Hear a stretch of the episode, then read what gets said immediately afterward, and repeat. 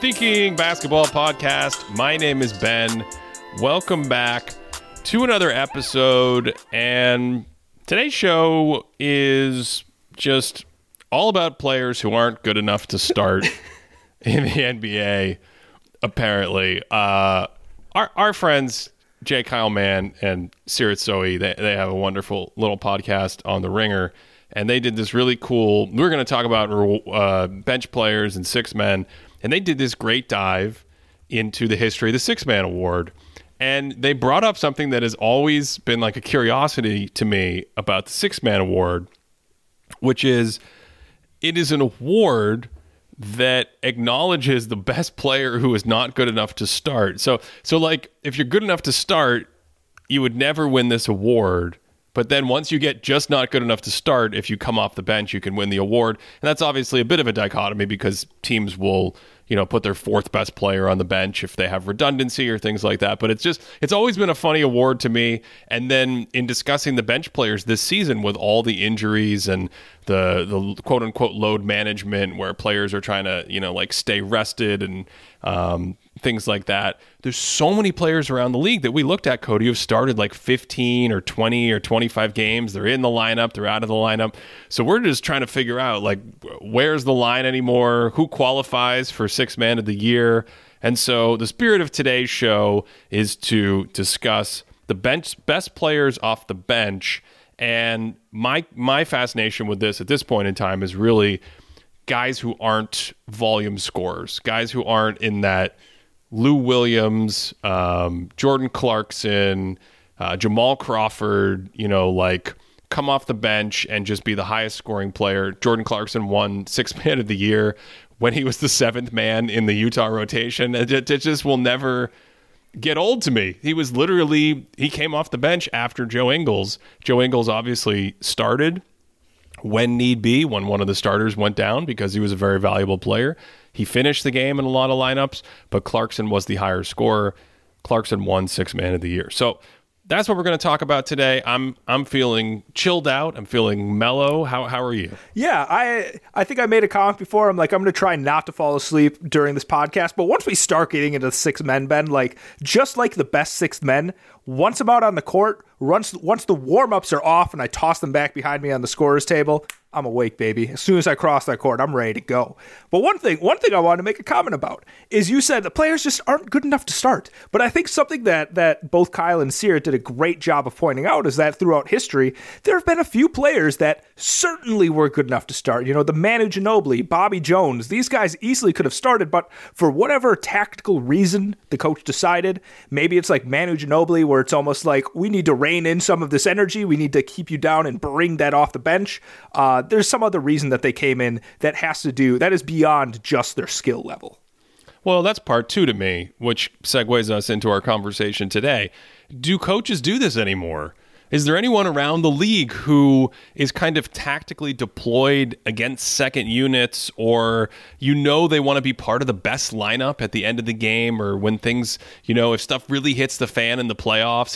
It kind of feels like maybe as a not-so-great analogy, the Warriors with their death lineup, they would go to that when they really needed to go to that, right? Like, you knew those were going to be their five best players with Iguodala.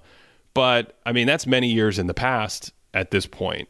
So I was actually wondering, is there anyone around the league in the last few seasons that has been used this way that is clearly part of a team's quote-unquote best five? And he himself is a good player, maybe the third or fourth best player on the team. I mean, historically, John Havlicek was definitely one of the three or four best players on the Celtics. Ginobili, of course, was probably the second best player and sometimes the best player on the Spurs. But there have been guys that have existed in between states, like Detlef Schrempf in the 90s, won a couple Sixth Man of the Year awards for the Pacers. He was in and out of starting lineups, both in Indiana and in Seattle, and then I think in Portland. I can't remember if he was a consistent starter when he played in Portland there on that 2000 team that lost to Kobe and Shaq in the Western Conference Finals. So, I don't know. Is there anyone today that fits that bill, or are we really just talking about sort of the next tier of players after typical starters. So I think what's interesting is there were a couple players that when I initially pulled some numbers and were looking at the games started versus just general games played, there were a couple guys that I thought were going to be discussed today. But recently, at least in the last like 20, 25, 30 games, the coach has flipped and made them start. So like Walker Kessler, for instance, he was coming off the bench at the beginning of the season. Daniel Gafford for the Wizards, two guys like strong rim protectors, strong finishers at the rim. I thought we were going to be talking about them, but when you actually see like the trends, they've been starting a lot more recently. Even like after the trade, Vanderbilt, the Lakers are like, you know what, Jared Vanderbilt, we like that energy. Let's bring you off the bench. And they're like, actually, no, you're just flat out really good. Let's start you because you're valuable. I think one guy we'll talk about today that is maybe the closest to fitting that bill is Tyrese Maxey. And I think there's an aspect of him coming off the bench just because DeAnthony Melton sort of brings a different look when you have James Harden and Joel Embiid out there. So I think that's probably the closest thing we have to, like, we have a better puzzle piece for what we have as opposed to just, like, raw impact on a team. Yeah, that's a great call because, obviously, he was starting. And then if you move him to the bench, he gets to play against second units. He gets to stagger, quote-unquote stagger, if you will, with James Harden as the primary ball handler. And then in his case, he's a young player. So I think getting him those kinds of reps at primacy against second units or saying, you know, with the second unit, this is more of your time to have the ball. Yes, sometimes Embiid might be out there with you, sometimes not. But we're going to shake it up where instead of being the starter and the third best offensive player, our sort of third primary weapon out there who can create and attack and do the things that we've talked about with Maxey this year, you go to the bench, and then by the time we hit the fourth quarter, we'll see what we need to put out there in terms of lineups. But yeah, I think that's at least scanning here, that seems to be the only one that really jumps out like that to me, whereas the Celtics have a couple great bench players, but that's because they have a gluttony of riches in the starting lineup because their top five is just so good. Yeah, there's a couple of teams actually where I think they have a player that has a sixth man of the year person we might talk about, but the secret to a couple of them is that there's actually multiple players. I think the Grizzlies come up too, where I think immediately someone might go to Brandon Clark, might go to Tyus Jones, but also Santi Aldama, like coming off the bench. Those are three guys that like give them really valuable minutes off the bench. So it almost feels weird talking about one of them being like, this is the Grizzlies' sixth man, when in actuality, they kind of have a solid eight-man rotation there, and it's almost hard to differentiate that. So I think that and like the Celtics rotation, like we were talking about, I think that complicates this conversation just a little bit where it turns into like, who's just the best bench player? Because it's weird to think that the best bench player might actually be like the seventh man, like you were saying with Clarkson. So yeah, I don't know how that fits into it. Yeah, and the Celtics, I feel like we're even getting cheated out of someone with the Celtics because Rob Williams missed a ton of time. So those starts maybe went to Derek White. So Derek White has started 52 games this season. But Rob Williams doesn't qualify because he's only played 27 games as of recording this, but he's started 17 of them, and we expect Rob Williams to start more games than he comes off the bench, and that's the qualifying number for six man of the year. You have to come off the bench more games than you start, and so if you play the whole season, it's 41 starts, and you're disqualified from that award. And in this case, you know, like Williams has played 27 games, he's started 17, but even with Maxey, the number of games he's come off the bench now puts him back in qualification, whereas Walker Kessler, as you mentioned, and they're headed the other way. I think Kessler's up to like 28 starts or something in 50-something games played, so he's going to essentially disqualify himself, and we won't really be able to get into it today. The one thing I do want to say about those guys is very interesting to think about players coming off the bench like that as drop big men, as rim protectors, right? As guys who maybe in other situations, and certainly their teams ultimately felt this way, like you would just expect those guys to start, and then the small ball lineup would be the curveball off the bench or something. Walker Kessler, one more thing about him, he's averaging only 21 minutes a game this season, but a lot of that is just from rookie lag early in the year coming off the bench. And since he moved to the starting lineup, he is at 28 minutes per game.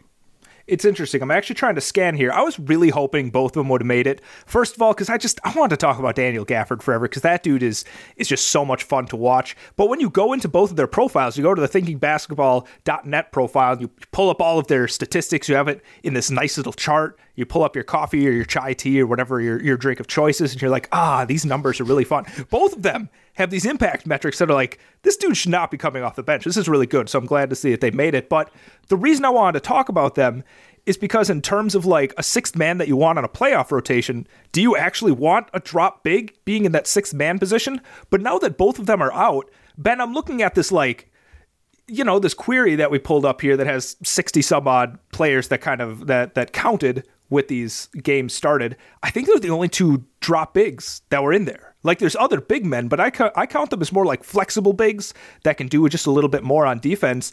I don't know, Ben. Is it strange? Do you find it strange that there's not many drop big men that come off the bench? Boy, I don't know if I find it strange, because let's think this through. Does it make sense? We saw this in Boston last year. Like, if you can do it, I think having a base defense that's built around a quote-unquote traditional drop big man. And when we say that here, we're talking about less versatility. Like, that's the main pitch that this guy throws defensively. You want to he's a rim protector, he's a shot blocker, and so you want a kind of base or quote-unquote vanilla scheme built around his size, built around this drop coverage where you don't have to commit to a ton of complex help. You don't have to commit to constantly having a third guy involved in defending the pick and roll. I guess it makes sense that you would start with that and wait for a team to force you out of it. Now, as I say this, it's 2023. We've done a ton of content, had a ton of discussions lately on this show and on the YouTube channel about all the offensive tactics taking place, about all the skill and shooting on the court, all the spacing, all the offensively slanted lineups. And so the defending champion Golden State Warriors, who we know are struggling, who we've talked about all year, they seem to be moving like Kavon Looney in and out of the starting lineup, depending on the opponent. So I'm not sure this is actually going to hold up going forward. I don't know. It makes sense to me on one hand to start with that and have a player like that starting in the game, and then you can swap him out as needed. But maybe there's no reason to do it. I don't know. Is it an arbitrary decision that coaches are making? Or do you think we're going to see more of this? Like, well, some nights we might want Valančiūnas and Looney to start out there with their size and Steven Adams, but other nights you guys just go to the bench and play 12 minutes when you can, when there isn't a team of speedster shooters out there stretching you out. When you need mealtime inspiration, it's worth shopping Kroger, where you'll find over 30,000 mouthwatering choices that excite your inner foodie. And no matter what tasty choice you make, you'll enjoy our everyday low prices, plus extra ways to save, like digital coupons worth over $600 each week. You can also save up to $1 off per gallon at the pump with fuel points. More savings and more inspiring flavors make shopping Kroger worth it every time. Kroger, fresh for everyone. Fuel restrictions apply. I think I'm trying to put on my coach's hat right now to try and think philosophically why this might be the case. I think you need a scarf for that. That's the key, is to go with a coach's scarf. Listen, an ascot. I don't know if all of you that are listening ever go to the More Thinking Basketball YouTube channel ever, but this is the one time you should, because Ben's scarf that he is rocking, like, this dude just finished coaching in the Premier League, sitting down at a pub, just talking some hoops. I mean, this is just an immaculate, like, sweater scarf situation. I'm honestly blown away, Ben.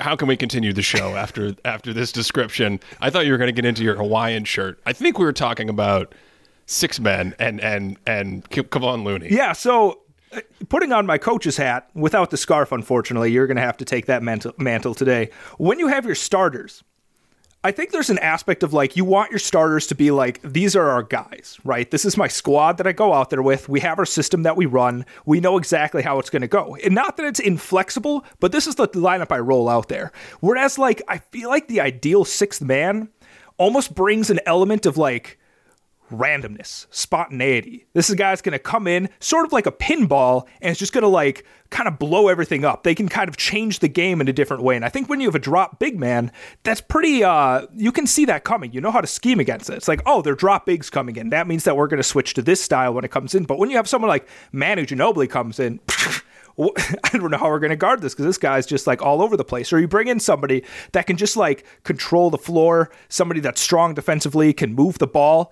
That brings in an element of that randomness that's really hard to scheme against. So I feel like the ideal sixth man isn't somebody that's like super schemable. It's somebody that can, that sort of changes some things up in terms of what the starting lineup brings. I suppose if you were really versatile as a player, you would always be in the starting lineup unless you were just on a completely stacked team, right? If you could, if you're 6'7" or 6'5" and you can essentially play quote unquote 1 through 4 positions and you can guard different positions and you can defend in different schemes and you're not a liability and you could pass a little and shoot a little, you could do all that stuff, then you probably are more likely to be a starter, where maybe the best players coming off the bench, even in today's game, naturally have to have more of a, to go back to the baseball metaphor, like a 1-pitch or 2-pitch kind of thing that they bring to the table. Does that, I'm just talking out loud here, does that seem reasonable? I was with you. I have no clue what this 1-2 pitch situation is. Like everything up to that sounds good, but you lost me on the metaphor. Okay, let me explain that, because we also have a lot of international listeners who might not be into baseball.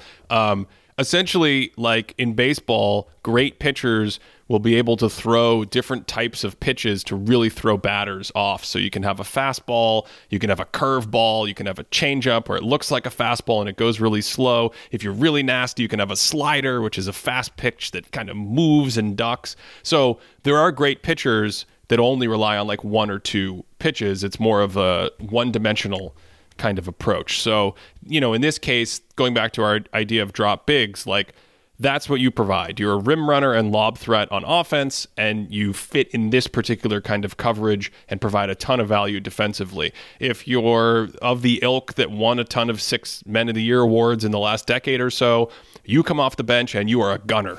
We're going to give you the ball. You're going to shoot a lot. We don't mind that you're low efficient. Maybe we do, but what else can we do? And then you're going to be a guy who can take some primacy on offense. Maybe you can provide a little playmaking and you score a ton. That's still kind of 1 pitch because, as you know, with some of these players, when you get to the playoffs, not a lot of defensive versatility, not a lot of value on the defensive end. And maybe they're not even, you know, flexible in terms of how you could use them in an offensive scheme outside of just being big scorers on the ball. I think, and maybe I'm too stuck in this ideal situation because, you know, the Warriors were just supremely talented in their run. But when I think of like an ideal 6th man, I want like Andre Iguodala coming off the bench, right? Somebody that's going to come in, just like blows it all up defensively, can move the ball. You don't necessarily want him running an offense, but you know, he can drive and kick and he'll hit the every clutch corner three that ever needs to be made out on the court. And, you know, maybe it's just because, like I said, the Warriors were just so good. Like, he's not going to start over Kevin Durant or prime Klay Thompson. So maybe I'm clouded by, like, the versatility that someone like Iggy brought to the table. Yeah, I thought he was a great 6-man in the lineage of Manu Ginobili and Bobby Jones and some of those other great players. Kevin McHale was a 6-man for a while before he switched into the starting lineup permanently. Let's talk about some of the best 6 men today. So, or best reserves, because as you said, some of these teams have multiple options. Let's start with a guy who did not play last night. Can we do that? Oh, man. You know, we're not warming up to it. We're just going for it. No, it's really interesting to me. So Grant Williams is someone that I think you and I both think fairly highly of because of his defensive chops and the fact that as a 3-and-D player, he makes, 42 or 43% of his wide open threes. I mean, he's a good shooter. He takes a ton from the corner. Cody, you know, as a Bucks fan last year, you know, what did he hit, 7 in game 7 or something like that? Yeah. So this is not a guy that isn't capable of providing value and fitting at the highest levels of basketball we see these days, even though, of course, he's limited offensively. But I don't know why wouldn't, like, when would you not play him? That was, I guess, Joe Mazzulla after the game said it was because of matchups. But I'm only bringing this up in the context of let's think about what we just said about versatility or certain situations where a type of player is going to play versus a starter is going to play all the time in theory. Grant Williams against the Bucks 2 weeks ago plays 47 and a half minutes. Now, is like, was that purely because it was the hospital Celtics? Because it was the hospital Celtics. It was, you know, everyone was out. It was one of these games where they had Mike Muscala and Sam Hauser and Blake Griffin, right? But then maybe in a game where everyone's healthy, the game against the Knicks 2 nights ago, you have the standard lineup and Grant plays 16 minutes off the bench, and then he gets a DNP, does not play because of the coach's decision. For me, it's a little strange only because of how good he is defensively, but I think it might plug into the conversation we're having.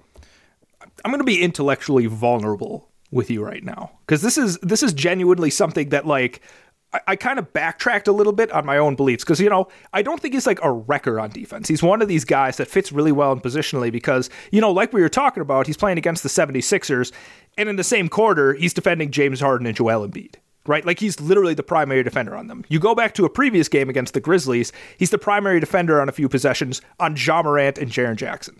That is incredible defensibility to bring. However, it's not like he's blowing up actions with his, like, quick passing lane jumps, right? He's got good hands and he can disrupt things. He's not going to slot down and rim protect like some of the best, but it's still somebody that, like, is clearly valuable on defense. However, when you just, like, you know, I do love my spreadsheets, Ben, and the all-in-ones don't necessarily love him, right? It comes up as being, you know, he's somewhat of a negative in some of these all-in-ones. You go into Twitter and you look up Grant Williams after he gets the DNP, and Celtics Twitter is ablaze with being like, oh, finally we're realizing that Grant Williams is useless. And it's weird to me because I'm like, okay, like, I watch a good amount of ball, Ben, but, like, if you're a dedicated Celtics fan or you're a dedicated whatever team fan, you probably watch more of that team than I do. So I'm like, am I missing something? What am I not getting? Because Grant Williams brings to the table everything that I would want from a high-level sixth man that's going to, like I said, come in, can defend anyone, can hit open threes, doesn't really have a developed driving game, but isn't, like, completely useless. I don't know, Ben. What do you think with all this conversation?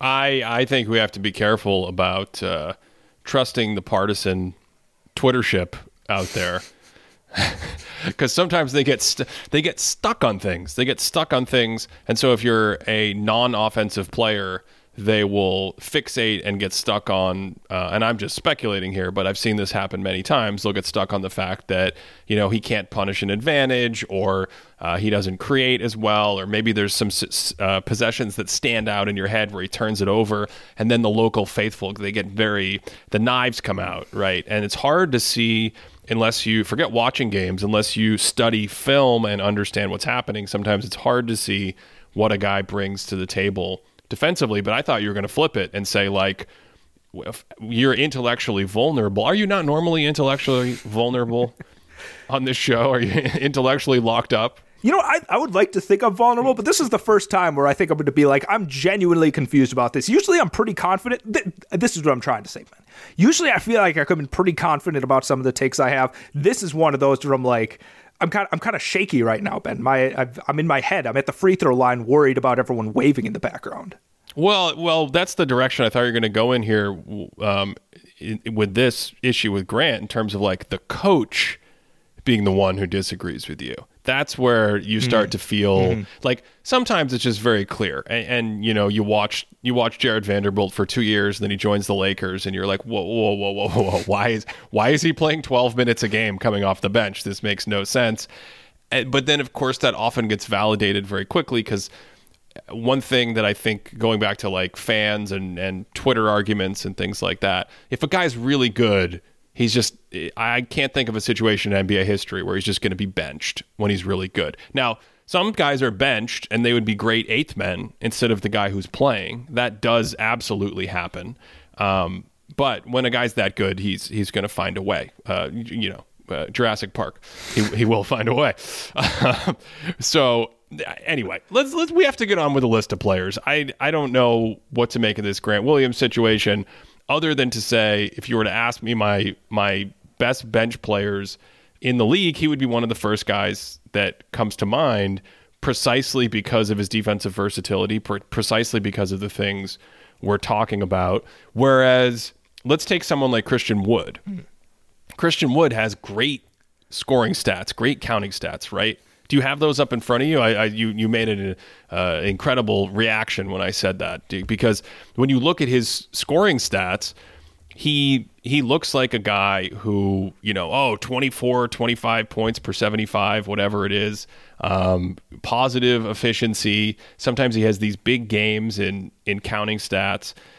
The all-in-ones and the other things don't love him. He's a guy who's made 40% of his wide-open threes, so he can shoot from the outside. He can play that pick-and-pop role. He has some skill in the short roll, but I'm not as quite as enamored with that archetype, because I think he gives a ton back defensively, and I think against really complex defensive situations, he's still a pretty good offensive player, but those numbers probably make him look like a better offensive player than when you get into the nuance of playmaking decisions and short roll outlets and setting screens at different angles and understanding when to slip and playing with a guy like Luka and all that kind of other stuff that just isn't measured by stats. I do think he looks pretty spectacular offensively still. Like I was watching some film of him, and I think they were playing the Pacers. Spectacular. I think he makes some spectacular plays, but I'm going to say it. Like they're like Indiana throws a double at him. He like dribbles. He's doing his thing over in the short corner, spins through the double team and throws down his ferocious dunk. I know it doesn't matter much. He's a ferocious dunker for what he is. But I think his off-the-dribble game is fairly developed. Like he's not just necessarily like a pick-and-pop type of player. Like it's not like Ryan Anderson when he was playing next to James Harden. I think some of those skills really lend themselves to being valuable offensive skills. And I won't be surprised if they get to the playoffs at this rate. It's a joke, everyone. The Mavericks are going to make the playoffs. But when they make the playoffs, I think the offense is going to translate pretty well. I think he's going to be a good scorer with solid efficiency. But like you started off saying, it's the defense to me where I'm like, I can't necessarily trust you. You're not a strong rim protector. You don't have the quickest feet. And I think you're going to be targeted to the point where I just don't think it's going to be possible to play you out there despite these strong offensive skills you have. Do you want to talk about Bobby Portis at all? Yeah, it doesn't need to be long, but we can talk about Bobby Ben. We could talk. I mean, he's Bobby D. Mm-hmm. He's back to coming off the bench this season. Counting stats are the same. He's an interesting one because I think he was able to hold up in the playoffs with Milwaukee in the last few years, and in a sense, hold up defensively, I should say. And in a sense, that's been a revelation, because what you get with him is a pretty good shooter, right? You get a guy you can play pick and pop. You can play a little pick and roll. He has a little ISO scoring game, face up, mid range, a little out of the post. And this is maybe your point about Christian Wood. He is skilled enough with those offensive moves that when you put him in a playoff setting against good defenses, no, he's not going to be able to pressure defenses and give you 23 points consistently or something like that. But making a couple of those buckets in big games when things get tight in the half court, he'll do that. He'll do that at a decent percentage. It's a little bit maybe like going back to Enes Kanter in Oklahoma City or something like that. Like the offensive part of the equation is actually pretty effective, and then you can hold up on defense. Versus with Wood, the concern is that you get really, really leaky. You get attacked in pick and roll. You miss rotations, things like that. So yeah, I don't know what else you want to say about Bobby, but kind of a similar archetype. But I think it was amazing that he was able to hold up, and he's been a what did they say? He's been a find. Yeah, absolutely. For Milwaukee. And according to Marcus Johnson, who calls him Bobby Blitz, because the Bucks love doing their drop defense, but when he's in, they mostly go to the hedge just because he's not a great drop defender, but he's actually like a functional hedge defender. Like if we're comparing them directly, I would much rather have Bobby Portis in a defensive system than Christian Wood. He can move and recover. Yeah, I think better. So if you're the Milwaukee coaching staff, you can make that adjustment with him. You give up something. You're going to give up something when Brook Lopez and Giannis Antetokounmpo go to the bench, obviously. But you give up something, and then to Marcus's point on the broadcast, like you blitz or you hedge, and then he's mobile enough to recover, and you kind of tread water that way. But then offensively comparing them, Bobby's like off the dribble game isn't there. I envisioned his offense as being more like, you know, the pick and pop, the tough shots from the mid range, the last second ditch. I can make a 17-foot contested jumper and make something out of it. So I think overall, it's still not necessarily going to get you, I think, in the top five, six men of the year that we're going to be talking about. But this is still a player that like you can trust in the playoffs because they're not necessarily going to be targeted. Okay, let's talk about the guys who we think could get in the top five. Number one, you have Josh Green as the best six man in the league, right? I mean, Ben, he's in my list in here. I definitely brought up Josh Green, but we had a conversation about it because we had like a ethical dilemma. Do we count him as a bench player? I don't know, because now he's back on the bench, so I'm not sure what to do. He seemed to be starting, and now, much to my chagrin, Justin Holiday is starting, and I think we already spent way too much time in this show on the entire, thing where Grant Williams didn't play in a game, so I don't want to rehash this with Josh Green, but I was anticipating not talking about him when we were discussing this podcast like a week ago in preparation of it, but now he's coming off the bench. So I think he would qualify. I think he would qualify as a bench player, Cody. So there's still time. If you want to slip him in front of whoever you have and make the right call for the people, you know, the Josh Green fanatics out there, the entire country, nay, continent of Australia is looking to get behind you on this one. There's still time to do it. Here's the thing. I really like Josh Green. We've talked about Josh Green really looking good. He's shooting like 46% on wide open threes this season, right? Enormous improvement. I've one thing that's given me pause, but one thing. The last couple of years, minutes per game dropped precipitously in the playoffs. Like, this is a dude that's like, leave him in the corner. Let him stay out to drive. Josh Green. Yeah, but that's a different man. That's a different Josh Green. That was my question. That's the youthful Josh Green. Yeah, that was my question to you. Do you think he has improved enough from last season? Yeah. Yeah. Okay. Yeah, I think there's a huge jump. Okay. Yeah, absolutely. That was my only pause. Otherwise, Josh Green this season is clearly in the conversation. Okay. This is an interesting one. Talk to me. They're both small guards, but they're different. It gets back to what you're valuing, not just in the game, but coming off the bench. Norm Powell, who I know you like with the Clippers, and Bruce Brown with the Denver Nuggets. Wow. These are two very different players, Ben. I know. And I think this gets to the difficulty of what you want out of a six-man, because Norm Powell, I like what he brings to the Clippers, specifically because they don't necessarily have rim threats. All right, we talked about it a little bit when we were talking about the enormous Clippers Kings game where they scored 300,000 points together. Norman Powell is like one of three players that knows how to like dribble by defenders and get to the rim. Like when he takes those dribbles and he sees the free throw line, he's not automatically like, I have to pull up for a mid-range now, right? So I like that element of it because he brings a dynamism to their offense that the other players don't have. He brings a shooting ability. Obviously there are other good shooters there, but the driving ability I like. Whereas Bruce Brown strikes me as more of like a skeleton key kind of player. You know, Norman Powell is specifically valuable because he's on the Clippers, but Bruce Brown is like, I bring a lot of these weird elements to the game, and the other team isn't going to really know how to handle it because I can do so many different things. I feel like that's kind of the two sides I see with these two guys. Interesting. I see it as an offense first defense thing because I think Powell's defense is pretty soft at this point in his career. I think his foot speed on the ball isn't great. Obviously, he's a small body, doesn't really get vertical, protect the paint. He's not gonna be able to hold up on switches against big men and things like that. Whereas Bruce Brown can defend. Bruce Brown can defend in schemes. He understands what's happening. He can defend on the ball, point of attack. He can rotate. He plays pretty big. What's he listed at? 6'3", 6'4". He's like really 6'9". We all know Bruce Brown is a 6'9", 6'3", however tall he is in real life. And for those of you listening out there who are a similar height, Cody, what are you, 6'4"? Not quite. I'm a good 6'3". Good 6'3". I'm a good 6'2". You know when you're in this height range, the difference between someone who's actually our height and a tall 6'... Like you'd go up against a guy who's like a tall 6'3", and you're like, no, you are 6'9". Your arms are very long. Your neck is short. I don't know what's happening. We are not the same height when we play basketball. That's Bruce Brown.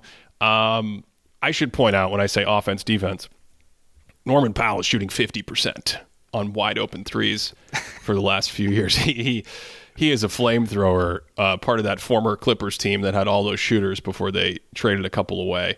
But yeah, I think I'd rather have Brown right now. I think I'm going in Brown, and we're going to do a round robin elimination for me to figure out the best bench players in the league. I think I'd rather have the type of player that Brown is as a better short roll passer. He can cut, he can attack. Brown himself has improved his 3-point shooting. We've talked about that. I'm feeling Bruce on this one. You know, the audience knows that I will always take an opportunity to plug one of my pet theories. And Bruce Brown, you touched on it right there. Defense is in dimes, Guy Ben. Defense is in dimes. So I think, like Norman Powell. But he shoots as well. He shoots threes now. He's a 3-and-D. He's not just 3-and-D because he has the passing element. And I think the thing is with like Powell, I think people might imagine him being a better passer. You can get downhill. You can get the kick out. That always looks really sexy when you do it on film. But I really like Bruce Brown's decision-making. I think he's a better passer than Powell. And I think that element, man, that's tough to pass up in this sort of situation. So is he 3 and double D? Is that what you're saying? 3 and double. I think officially, yeah he's the captain. Threes, dimes, and defense. 3 and double D. Who else is a 3 and double D guy? Oh, there's plenty of.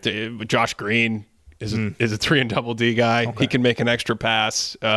Quentin Grimes. This has turned into a drinking game with the number of episodes we can go without mentioning Josh Green or Quentin Grimes. All right, let's do another one. Let's do another round robin. This one feels too easy for you. I think it's a fun one to do, though. Tyrese Maxey and Immanuel Quickley, I think, are very similar stylistic players. Speed, floaters, attack closeouts. Some of their statistical footprints are eerily similar on tendencies. Do you think these guys are close, or are you still, Team Tyrese? Yeah, I'm in the Maxey bag for this one. I don't know. I don't know how else to say it. It just seems like Maxey does more on the court than Quickley. Like, they are similar, but I think Maxey better at stampeding, gets the ball, immediately attacks. I like the way that he's able to play off offensive superstars. He could play with either Harden or Embiid, and I think he does a good job. I know they're both great shooters, right? That's definitely something that they both bring to the table. Maxey, I think, is better at creating for his teammates. So I think overall, just because the more things he does for his teammates on the court, I would take Maxey. Yeah, I think that's fair. But I should point out that Quickley, they both average about 10 drives per 36 minutes.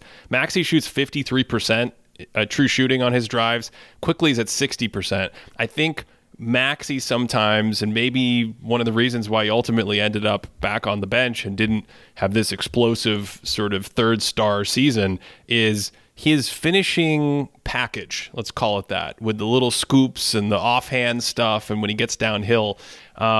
I don't know how great it is in conjunction with drawing fouls. Like, he doesn't get to the line quite as much as a guy that has that level of burst in him, right? And Quickley himself is very similar. Neither of them take a ton of free throws. Maxey takes a few more free throws per possession, or per 75 possessions than Quickley. Maxey shoots 40% from the mid-range. Quickley shoots 47%. So I think they're stylistically similar players where Maxey clearly has some strengths, and that's allowed him to do more. But as passers, finishers, shooters, all that stuff, I'm actually not sure there's a giant difference there. So I'm comfortable having Maxey ahead, but it's interesting to have these sort of jitterbug guys who feel like they can play a similar role, with one, in Maxey's case, moving to the bench. I do wonder with the Sixers, how much his injury had to do with him coming off the bench now, because I think the Sixers have been on quite a roll as of recently, and I think that started when he was injured, and they kind of had a good flow with the Anthony Melton. So I almost wonder if him coming off the bench, like I was saying at the beginning of the episode, has more to do with Melton just being a better fit next to the other superstars. But I feel like if you're talking about a starter level player, I would rather have Maxey starting than Quickley. But I see your point. I get where you're coming from. Let's try to rank the Memphis bench players, because this is a team that. Someone asked me the other day who had the most successful bench in NBA history in terms of, the 4 or 5 guys off the bench being able to generate a point differential. The answer is probably something to do with Greg Popovich's Spurs in 2013 or 2014. That's probably the real answer.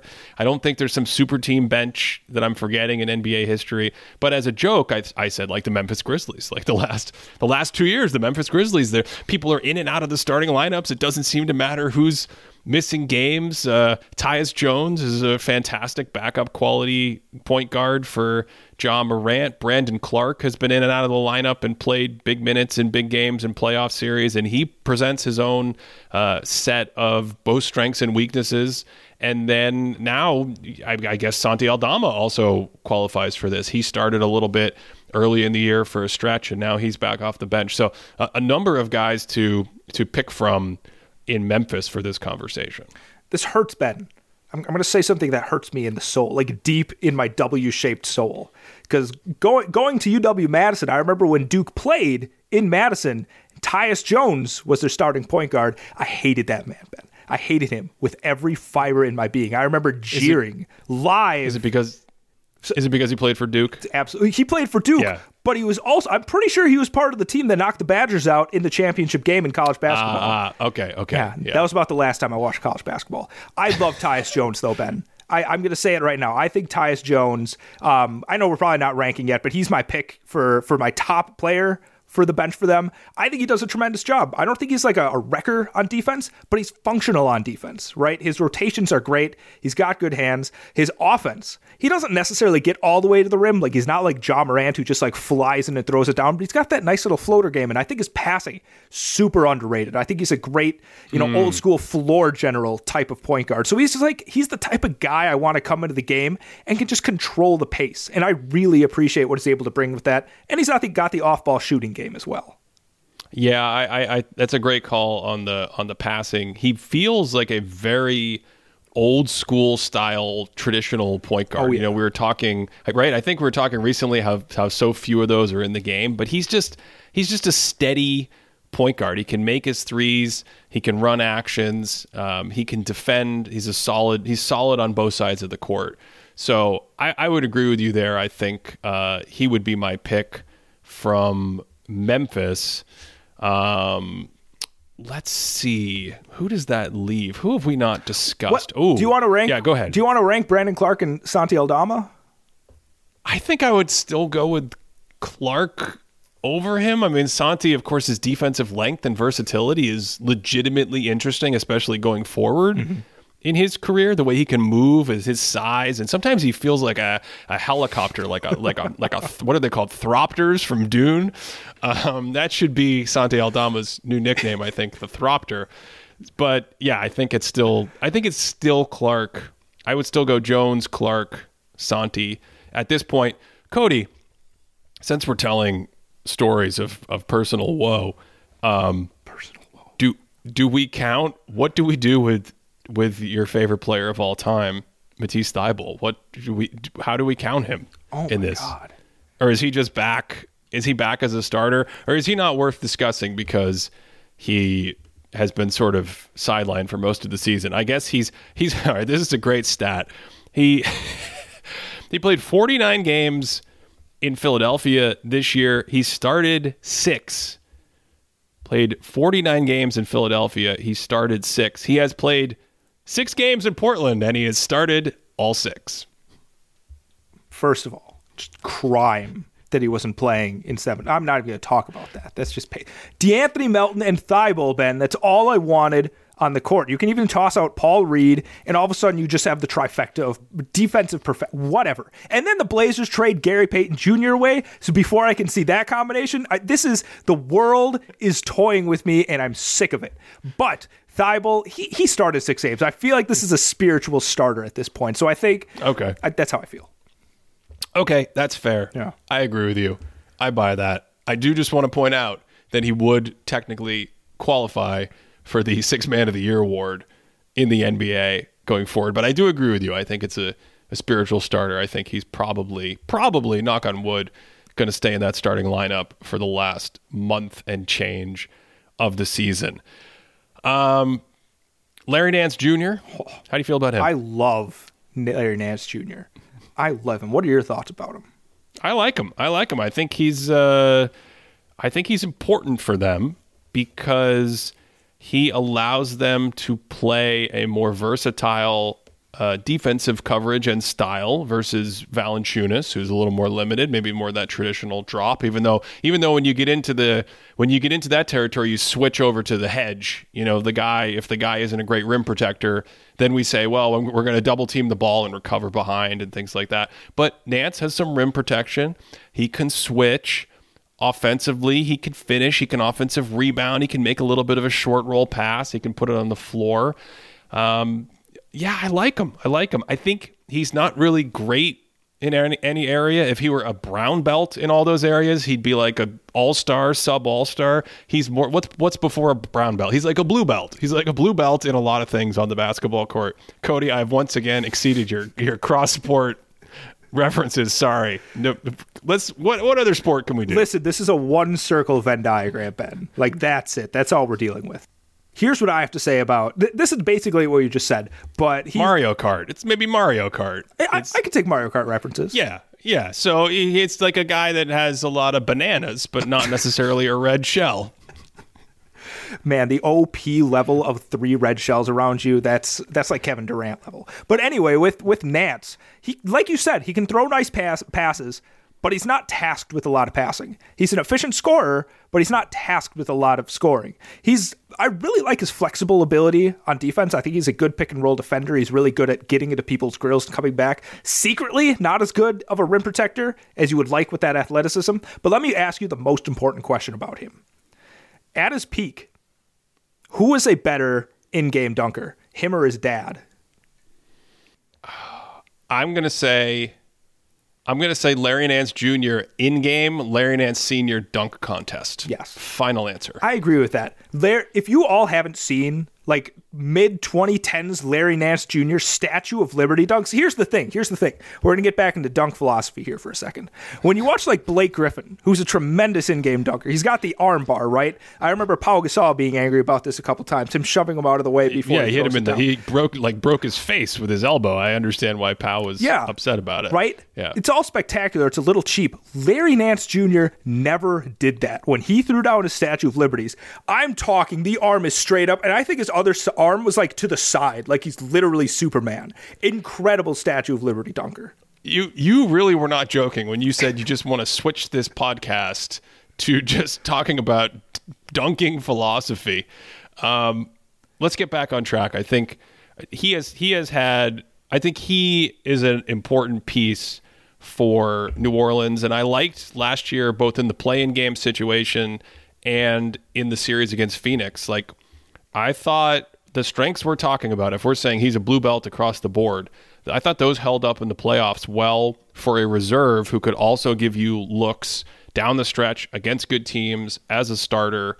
We're going to have to figure out who the best of these. Let's talk about two more players, unless I'm forgetting anyone. Malcolm Brogdon of the Celtics, and a guy I like, we've talked about him a lot from our Sacramento Kings, Malik Monk. Monk gives something back defensively, but offensively, kind of a movement shooter, plays with tremendous speed and pace. And this is a good time, I think, 40 minutes into the episode or whatever, to really get to the meat of what I want to say today, which is speed in basketball, I think, is becoming a more relevant attribute. Like, literally how fast you can run and cut. In the same way that when you go to the NFL combine, they're really interested in how fast you go. What kind of pace can you create an advantage with? And the Kings, who are so good in transition, one of the fastest teams in the league, I think off the top of my head, the most efficient offense in the league in transition, certainly the most efficient offense off of live ball stops, right? For turnovers and misses that get them out quickly. Part of that is speed. Monk is really fast. So when you can run that fast and shoot on the move and handle and make decisions, then you can also flow into the two-man. You can play handoff. You can create little pocket passes, kick out. He's not a great passer, but he provides some juice on the ball that way. And then he's just one of those guys that I feel like I want to go to war with, Cody. You know, like I trust him in the big moments. In that Clippers game, when it got to the end and Monk was the guy relocating for the three, I was like, this is going down. And one of my favorite things about big shots is when it's one of these players where, like, he's a good shooter and he loves these big moments. I look for it not to hit the rim. Like that's how dialed in he was. And I believe that was a dead center bullseye swish. So he's interesting because he's not a great defensive player, but specifically in Sacramento, he, along with Herter, paired with Fox and Sabonis, that gives them like four really good offensive players. I think if we made a list of the best offensive players, one side only in basketball, I don't know how many teams would have like four from the top 50 or 60 or whatever it comes out to, but the Kings do, and I think Monk is one of those guys. That'd be an interesting query to run. Just using like offensive box plus minus, I wonder what you would get for that. The other part of his athleticism that I really like is he's really good at like contorting his body. Like there was one play during that Clippers game, he gets Plumlee switched on to him, torches him, right? He dances on torches. Well. He has this huge dunk. I don't know where his body was. He was like this way and that way, and he landed, and it was kind of like this weird injury looking fall, but like I don't know, I think that's really valuable to kind of be able to just Gumby yourself around different players and find those little openings, and I think he's really talented at that.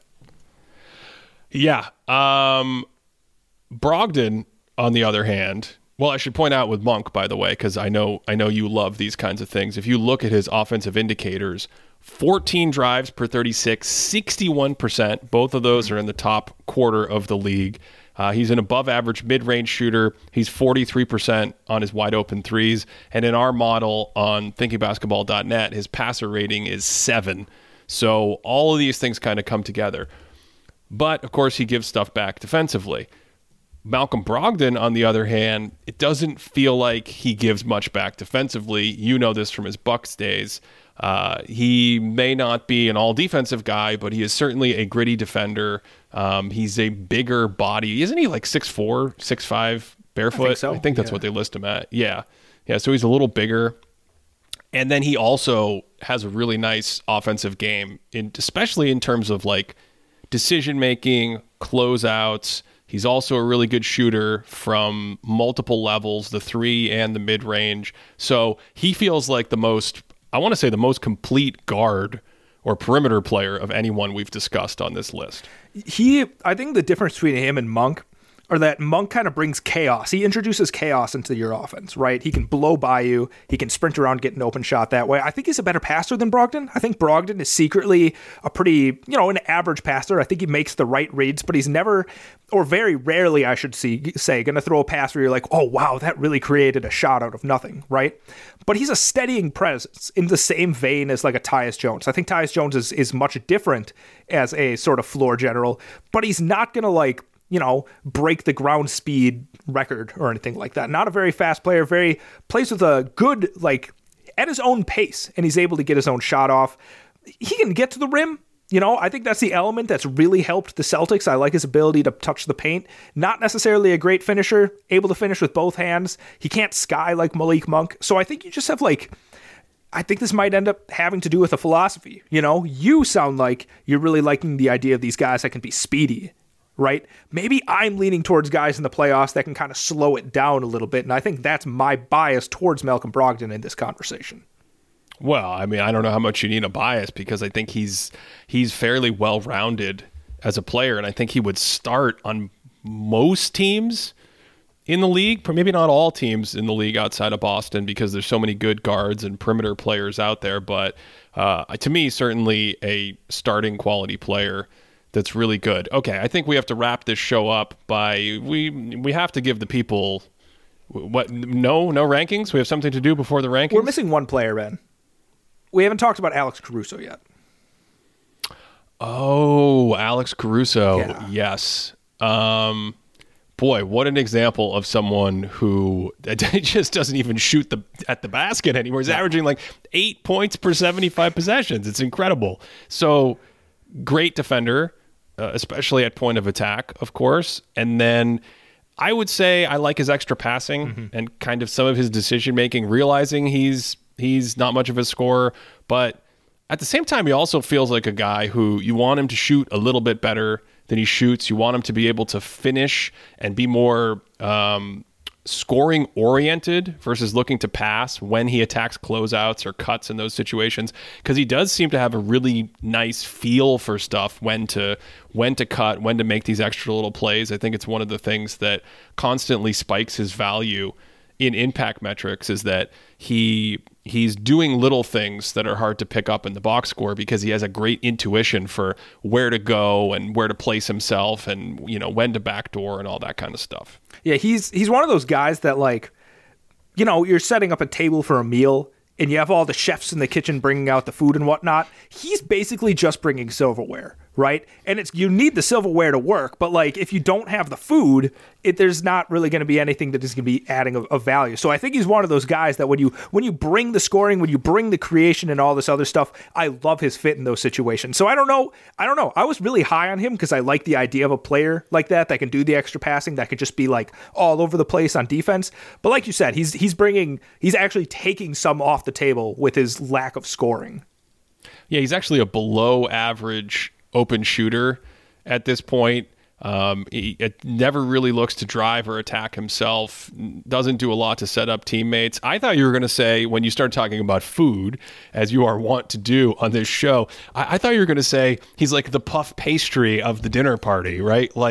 Like everyone likes him. He brings this one fantastic appetizer angle. Maybe you could put some nutrition in there, depending on what kind of savory treats you want to get into your puff pastry appetizer, but he's not a full meal. He can't be the star of the show. He's going to get overrun by some kind of protein, spicy finger food thing that's going to come out next. I don't know. That's where I thought you were going to go. I think maybe even like garlic more than anything, because you can cook a meal without garlic, but if you're missing out on the garlic, that's just a flavor profile that's just taking away from everything.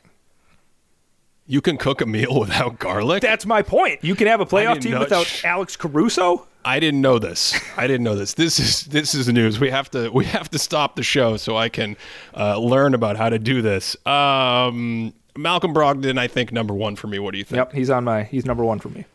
Yeah, number one. Number two, it gets really hard at number two. Because I feel like Brogdon is like, okay, he can easily be a starter level player and like a good starter in a lot of situations. After that, I'm not really sure what to do. So the easy thing is just to stop the show, but the fun thing is to try to figure out how to get people to yell at us. Number two. Are you going to say it then? Are you going to say him? You don't even know what direction I want to go in, do you? Number two, looking at this board, okay, let me make a prediction. I know you want to say Tyrese Maxey number two. I actually don't, Ben. I don't. But I don't know how I feel about my number two right now. Wait, do you have Caruso number two? No, I don't have Caruso number two. Okay. Who do you have number two? I'm going to make his last second change from my number two to number three. My number two is Tyus Jones. No, I don't. He's too like solid for me versus like actually being as good as the other players. Wait, he doesn't offer. There isn't a value driver for him. What's his big value driver? The fact that he's the steadying presence that can create for his teammates. I love that for him. This is a guy that like the pace comes down. And did you see him last year when Ja Morant was out? They were just flat out better when Ja Morant wasn't playing. Like, I don't know, man. Tyus Jones rules. I don't know. What did those playoff numbers look like last year from him? I'm not looking at those numbers right now. Just vibe check. Tyus Jones is my number two. Yeah, vibe check. I don't know. Honestly, the number two spot feels so open to me. I want to get really crazy. I want to get crazy and put Malik Monk there. Oh, you have him that high. Okay. Well, I don't know. I'm just talking this through. Yeah, I feel like that's good. I like that. I shouldn't react that way. I like Malik Monk.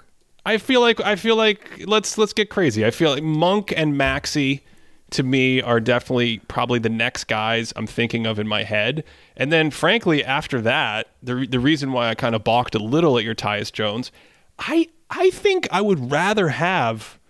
I'm going to do it. I think I would rather have the Bruce Brown. I'll say Bruce Brown, Alex Caruso type. on a playoff team. I think that's what I would rather have. Wow. Yeah. Yeah, I don't know. I don't even know how to argue against it because I can see where you're coming from. And at the end of the day, like 2 through 7, I could make an argument for.